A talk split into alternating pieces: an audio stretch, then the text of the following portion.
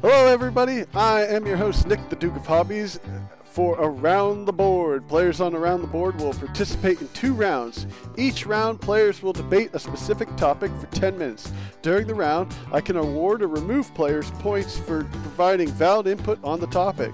Players who take too much time, talk over other players, or go off topic will get muted. During this time, they can't participate, and other another player can continue the discussion. There will also be one bonus round between the two rounds uh, for bonus points. After round two, the player with the most points gets to take the board and talk about anything they want for two minutes. So let's go around the board and meet today's guest.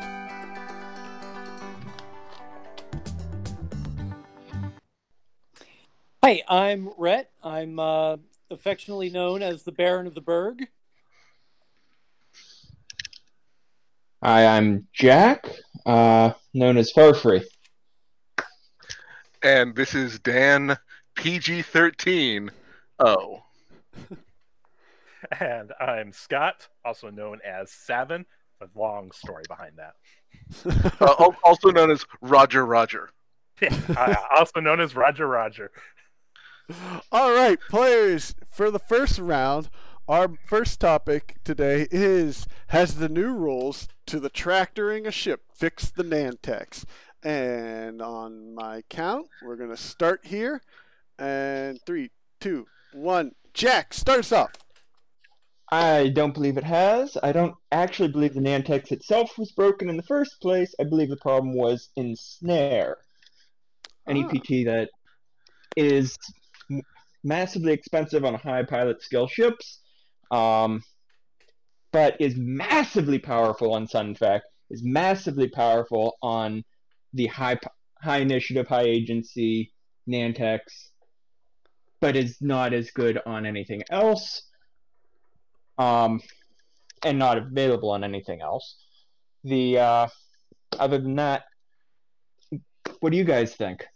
Uh, I mean, I, I- tend to agree. Um, I've I've long uh, contended that uh, Ensnare was the ace and Sunfac was the upgrade.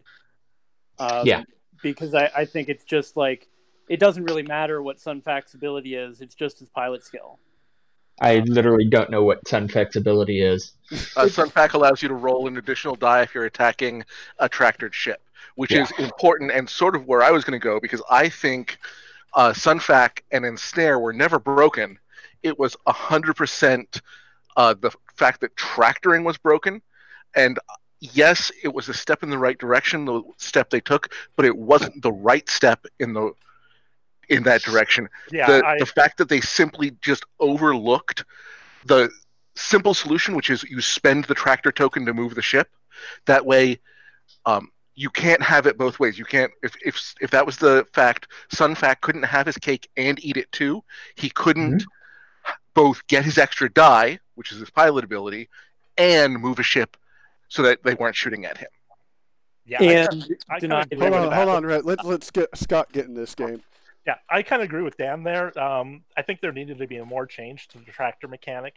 Um, unfortunately, the Nantex without um, Ensnare really become hindered because that's their primary ability. Otherwise, they're going to be tractored anytime they want to do that barrel roller boost, which obviously is going to leave that tractor token on them. So I think they almost needed that built in. Although I feel the same way about droids and struts, but that's a different topic for later.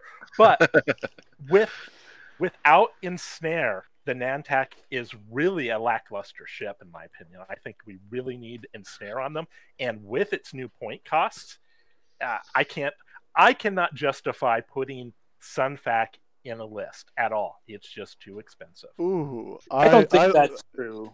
Go ahead, Rhett. I- I I think that I think that with the amount of bid that Sunfac has traditionally been able to uh, leverage and do well, it's it's not going to matter that Ensnare went up that many points. It's just not. Like he's it's still going to be good. The primary reason that we haven't seen much of it in competitive circuits is that it's not hyperspace. So Yeah. I, I don't think that's the reason we haven't seen it in competitive circuits.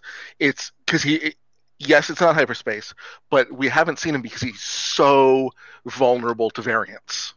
Yes, Yeah. he can do a lot of moving. He can do a lot of super ridiculous jank with swarms or with aces. But the, the bottom line is that if he blanks out, he just dies. Boom. No more Sunfac. Yeah, but Um, it's, and that it's that doesn't let you survive a tournament because that's gonna happen at some point across six rounds. You're gonna blank out. Yeah, and I, I, I see they both up the points and they changed the tractoring. Uh, and I think that's what really has hurt Sunfac overall because now he's super expensive because you don't take him without ensnare, you just won't. And now his ensnare is not as good, and you're spinning a boatload of points on that combination to make him work. Now hold on, Really? hold on. Let's get let's get let's get back to topic though. What how's this even though it's Sun Fac that you guys are focusing on, let's Yeah. get back to the rule change though. So you gotta remember what the rule change, which was the the player that you tractor can rotate and take a stress to do that too. So I think Yeah, I that mean- was a great change because I don't think that was a great change. all right, hold on. Let let Scott go and then you Rhett. I, I think it was a great change because now there's a couple of things that happen. One, if Sunfac was trying to put somebody in arc, they have the chance of rotating to uh, actually shoot back. Two, if Sunfac puts somebody where they could go off the edge of the board, they have the ability to remedy that situation, which they didn't have before. And we all know having the ship put in a position where it's immediately going to fly off the board next turn, no matter what you do, is one of the worst feelings in the game. And, you know, overall, I think those two changes, because those two changes across the board helped fix tractoring to an extent. Because now, no matter, it's not just a Nantex issue, it's fixing tractor across the board. I, Mm-hmm. I, if, if I if I can put mine in, I, I know Rhett was going to go next. I'd love to, to take a, a stand after Rhett. Okay, yeah, sure. Go ahead, Rhett, Um, first. Oh, then I'll go after Dan. I really think. I, I mean, first of all, I'm less sympathetic to the idea of, um, like, going off the board from a tractor being a big problem because they d- they don't get the bank, so it's relatively easy to account for being tractored when you're flying, so as to not put yourself in a position where you'd be tractored off the board.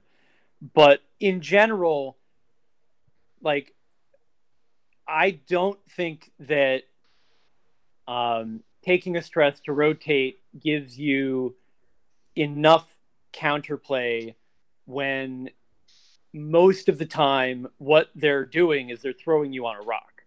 Right. And, and So- I mean, it. All right, hold on. Let, let's let's get Dan Yeah. go. All right, so so I agree with that. Uh, that's that's sort of a, a core point that I was going to touch on. But the other two uh, factors, although this is a little bit off topic, yes, it f- it, it addressed some of the problems with the Nantex, but it penalized every other ship in the game that has a tractor ability to a point where I mean they weren't overwhelming. The Nantex was. The Nantex was a problem. The quad jumper wasn't a problem, and the quad jumper now is never ever going to see table time and that the, the fact that a rule change designed to balance out one ship just deleted another ship from play is a major problem I don't think we're gonna not see the quad jumper, but let's go to Jack here. I was gonna say pretty much the same thing Dan was saying there that the uh, quad jumpers and the Shadowcaster, both of which are among my favorites, now are not playable. And I mean, I did well with a Ketsu list, but the number of times I, I mean, I had to bring rocks, which we'll get into that later apparently, but a ship that had a really powerful ability now has the quad jumpers are the one that's going to be the most hurt by any change to tractor. And I've been in a position where with a quad jumper, I put a defender in a position where it then performed its maneuver off the board. I didn't enjoy doing that, but I knew he was doing a 4K, and I knew a 4K wouldn't clear if he had a boost on it. So I don't, I don't think that they needed to change it the way they changed it.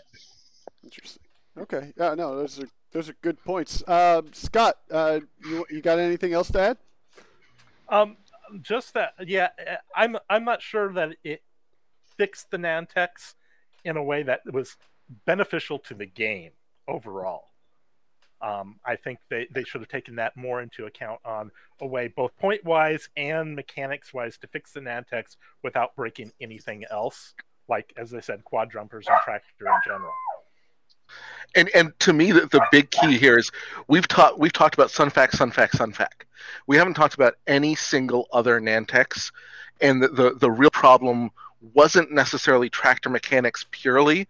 It was tractor mechanics plus i6 plus his ability. So Chertek, who is not i6, who has a similar ability that benefits from the target being tractored, um, wasn't broken, wasn't running tables. It was just the fact that you could and had to take this massive bid with Sun Fac, and then all of a sudden, everyone else who shares some kind of ability with him, whether it's chassis or um, core ability like tractoring, is penalized by this change in, in rules. Yeah, I've only ever flown Sunfac once, and that was at that that event we had with the guys in Ohio.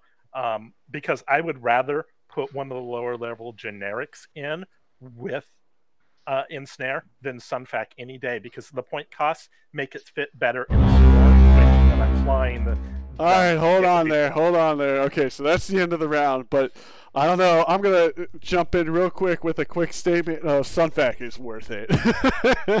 um, Yeah. But I think we kind of all kind of were, you know, it, it was good debate, good debate going on here so far. So um, we're gonna take a small break from this round and move over to the bonus round. And before we pause the um, uh, the recording here, uh, what we'll do is I'll show you guys the the bonus round stuff. So we're gonna go to uh, bonus round, and your challenge for today in the bonus round is will it fit? So so what we're gonna do here is we're gonna see. That's what she said. I knew. Um, here's the scenario. You got Ezra in the attack shuttle for some reason, but it is Ezra. Uh, and he's making a three heart to the left. Will it fit? As in, will it not hit either of those rocks? And hold, hold before you get to your answers and stuff. Just hold on, and we'll be back in a little bit. And a round points update here with Scott in last with 10 points, Jack with 12, Dan with 13, and our current leader, Rhett, with a big lead of 16. Today's episode is brought to you by me, Duke of Hobbies, Custom Creations. Yeah, I have a store on Etsy and I make some really cool 3D printed stuff and custom CNC work. So, uh, if you would like to check out some of that or even purchase yourself some, please check out DH Custom Creations, Duke of Hobbies, Custom Creations. All right, and we are back with Around the Board. So, contestants for today Rhett, Jack, Dan, and Scott. I need answers. Will it fit? Yes or no? The three hard to the left. It fits all day, every day. All right. Not on your life. okay, Jack. All right, Dan. Hard no. Ooh, PG 13 saying no. Uh, Scott. I think it fits fine. Uh, I think I'd be very pissed if I were doing that with a droid. All right, well. Stop bringing up your droids, Roger, Roger. Um, I mean, But- if it's a droid, it fit. That is Okay. also what she said. and the answer is it does. It will clear. Ah! So, Rhett and Scott, congratulations. You each are getting a couple bonus points here. So, Yeah, because Rhett needed bonus points. hey, he's he's brought some pretty good discussion. Now, we are going to do round two in three, two, one, which is which obstacles to take. Uh, let me make sure the clock. Okay, yeah.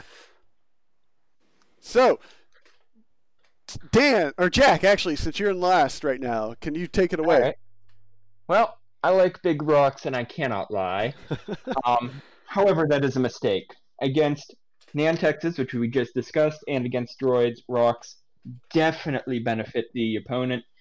Your opponent is going to bring three rocks if they're running one of those lists. You need to bring something else. So the important thing to me is that you bring the rocks you're comfortable with. You bring the rocks bring you luck. So I bring the finger. yeah for, for me it's about bringing the biggest obstacles possible um, it, in unless there's like a specific reason why my list needs a specific kind of obstacle i'm just going for board size because i want them to have as much impact on the game as possible i am confident that in most of my matches uh, i am going to be able to handle the rocks uh, you know fine. I'm not going to spend a lot of time on on obstacles. So the bigger they are, the more they space they take up, the more my opponent has to deal with them. Yeah, but you are an ace player. Typically, you I, I, are you not taking gas clouds at all? Um, I usually take one gas cloud these days. I mean, okay. these days in quotes, but no, I usually take uh, two rocks and a gas cloud. Okay. Okay. Right. I, mean, I, agree with Rhett uh, on the size. I want to control the board size, and I use the same three obstacles in almost every one of my games: the two largest asteroid and the largest debris cloud. Now, I flew a lot of droids, so that made sense because I can park on them.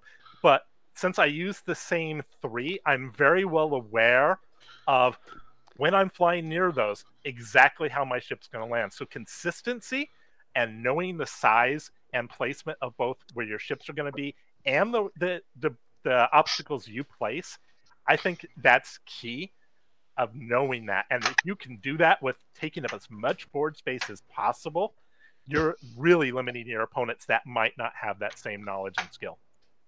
I mean, it really depends because, yes, big rocks take up more board, and that's great for some lists. But the, the key here is really how do the obstacles benefit your list? So, um, sure, if you're flying a couple of small, independently flying aces, big rocks are great. If you're flying big, chunky, large base ships, you want small debris or small rocks or gas clouds, something that you don't mind running over necessarily. And this is Unless this is sort you're of running a shadowcaster. Well, again, yes calling calling your rocks, calling your debris, calling your obstacles for the list you have. So yes, Scott, if you're bringing droids, you're bringing the biggest goddamn debris you can bring. Rhett, you're bringing aces, you're bringing things that that narrow the lanes for everyone else so that you can channel them into a certain lane. If I'm bringing Boba, which let's be honest, it's me, I'm probably bringing Boba. Um, I want as many of your ships in one area as possible. So I actually want smaller debris that I don't care so much about flying over so that I can ram into you. Sure, if I've got a totally passive modded Boba, Fearless Maul, I can land on a debris, be stressed, not care, and if I'm at range one of your whole list, awesome. Yeah, but wouldn't so you have a larger debris then? Because you still don't care, but I larger debris I, could limit your opponent's options it can, but I don't necessarily want to. I want them as close to each other as possible. The larger debris is going to channel them into smaller lanes. So if if there's more board space, they're more likely to be closer together. I don't know that I that doesn't hold a lot of water for me. It's it seems like Ooh. by by having smaller debris, you just give your opponent more options. Yeah, I'd I'd barrel roll and move out and spread out if I knew that that would be beneficial. And larger obstacles would most likely stop me from taking those, either because I'd hit them or it really hinders my next move. And there's a lot of the, there's a, a lot of what we're talking about here goes down to placement too. It's not just how much you're taking up on the space table; it's it's how you're taking that space up. Very true. Yeah, yeah, it's just not the obstacles. That's that's entirely correct. It's how you place them because you could have any obstacle out there. If you place it right, it's still going to be a huge detriment to your opponent. Yeah, it's like so the, the, the biggest Hold No, on, no, Dan. sorry. Hold on, Let- hold let on, me- Dan. Let Jack go. Let Jack go because he was about to. Oh say no, that. I'm No, goddamn it. Um, Oh. what I was going to say. no, is- no, I'm gonna go, Dan. You know what? I'm gonna go because I'm gonna Okay. support you. Go. I'm gonna agree with you. I'm gonna agree with you and say that if you have a wider open area, if you have half the board to move on, you're still going to want your ships to be close together. You want all of your fire on one spot. So your goal is to keep if you're flying for a four ship squad, you want to keep them together. If you have to split someone off because there's a rock in the way, now they're split up, now they're maneuvering individually, that actually as the opponent would benefit a ship coming in and if you want your all your opponent's ships to be together, you want to encourage them to fly their group as a squad.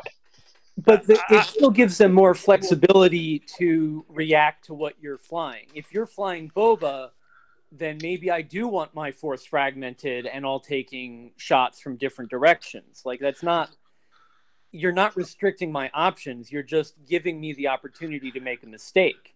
No, I'm baiting you. That's that's the difference. I'm baiting. Obviously, this, like this is game where, um, I want to draw my opponent into making mistakes. Yes, you can barrel roll out. You can do all of these things, but I'm giving you the opportunity to make more mistakes.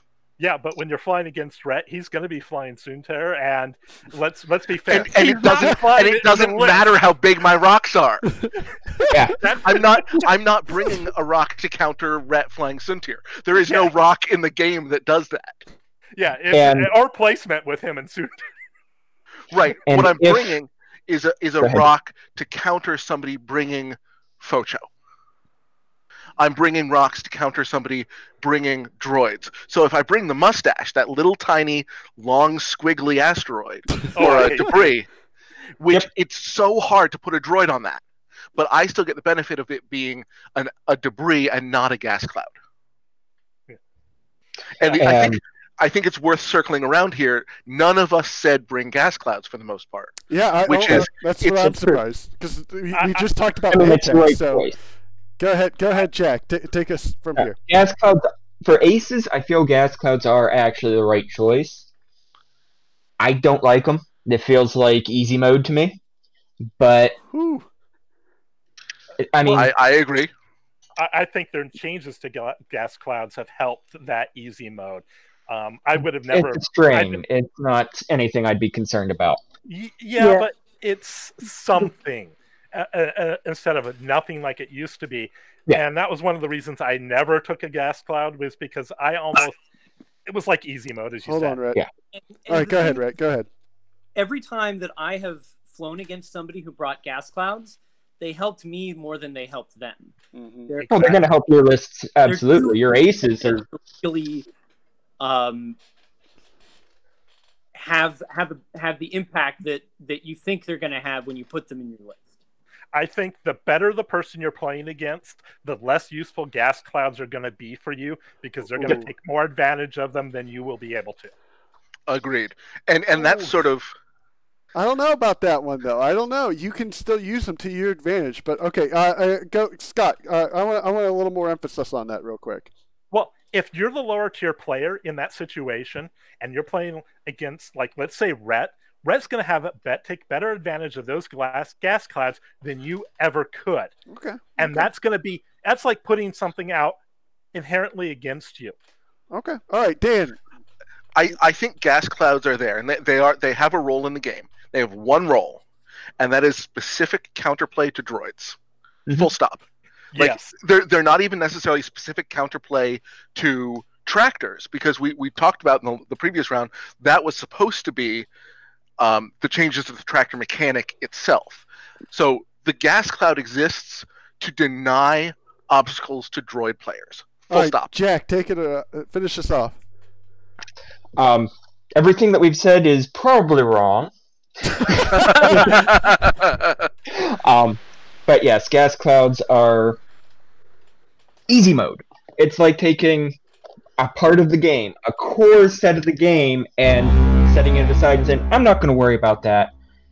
every time I've seen someone bring three gas clouds to the table, I've been reasonably confident that either they were absolutely afraid of droids or I was going to be able to outfly them. That being said, the finger is the best rock, is the best obstacle out there. All right, that was it. I gave you a little extra couple seconds there, but I saw I, I did, but I, I it was it was worth it because I did agree with that too, and I think you made some valid points uh, about the gas clouds at the end there. Um, all right, well that is the end of round Shit. two, and the score is actually Jack thirty six, um, it taking the lead over Dan with thirty five, Scott with thirty four, and Rhett with thirty three. Had a big lead. That was that was an interesting, uh, guys. I really that was awesome to go to. Well, so, the, reason, the reason that everybody overtook me at the end there was because you gave everybody a last word. Ah! it's it's all it's all you got you got to speak up then right now i'm just joking you did all right but jack you are the winner here's your two minutes start now Oh, well, I wasn't expecting to have two minutes to talk, so I didn't have anything ready for that. So I'll just go back to what I had on Sunfac. And the aces there being having the Nantex had an oversized impact for a ship that we don't see in play a lot.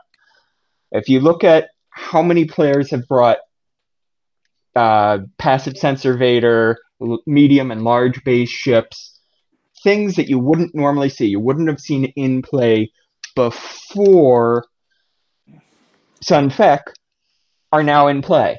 Passive sensor Vader is great against one other thing. Vader that doesn't have passive sensor and has a bigger bit, or another i6 that has a bigger bit.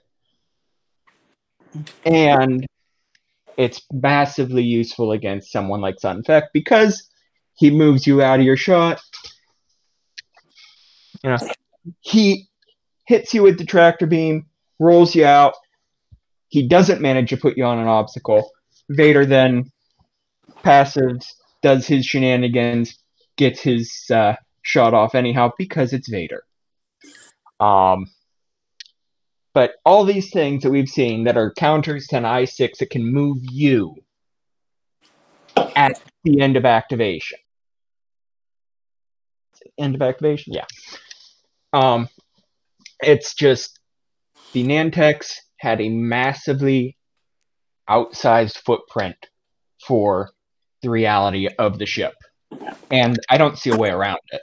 So I don't see a way that we can go back to pre Nantex other than what they've done with uh, hyperspace and not just not have it be an option. Um, but that is all I've got to say. I'm sure that wasn't two minutes. If you need me to keep talking for two minutes, I can keep talking for two minutes, but it's not going to be quality content. I, I feel like this talk for two minutes thing is actually a punishment, not a reward. Why do you think I said shit when I saw it for the extra point?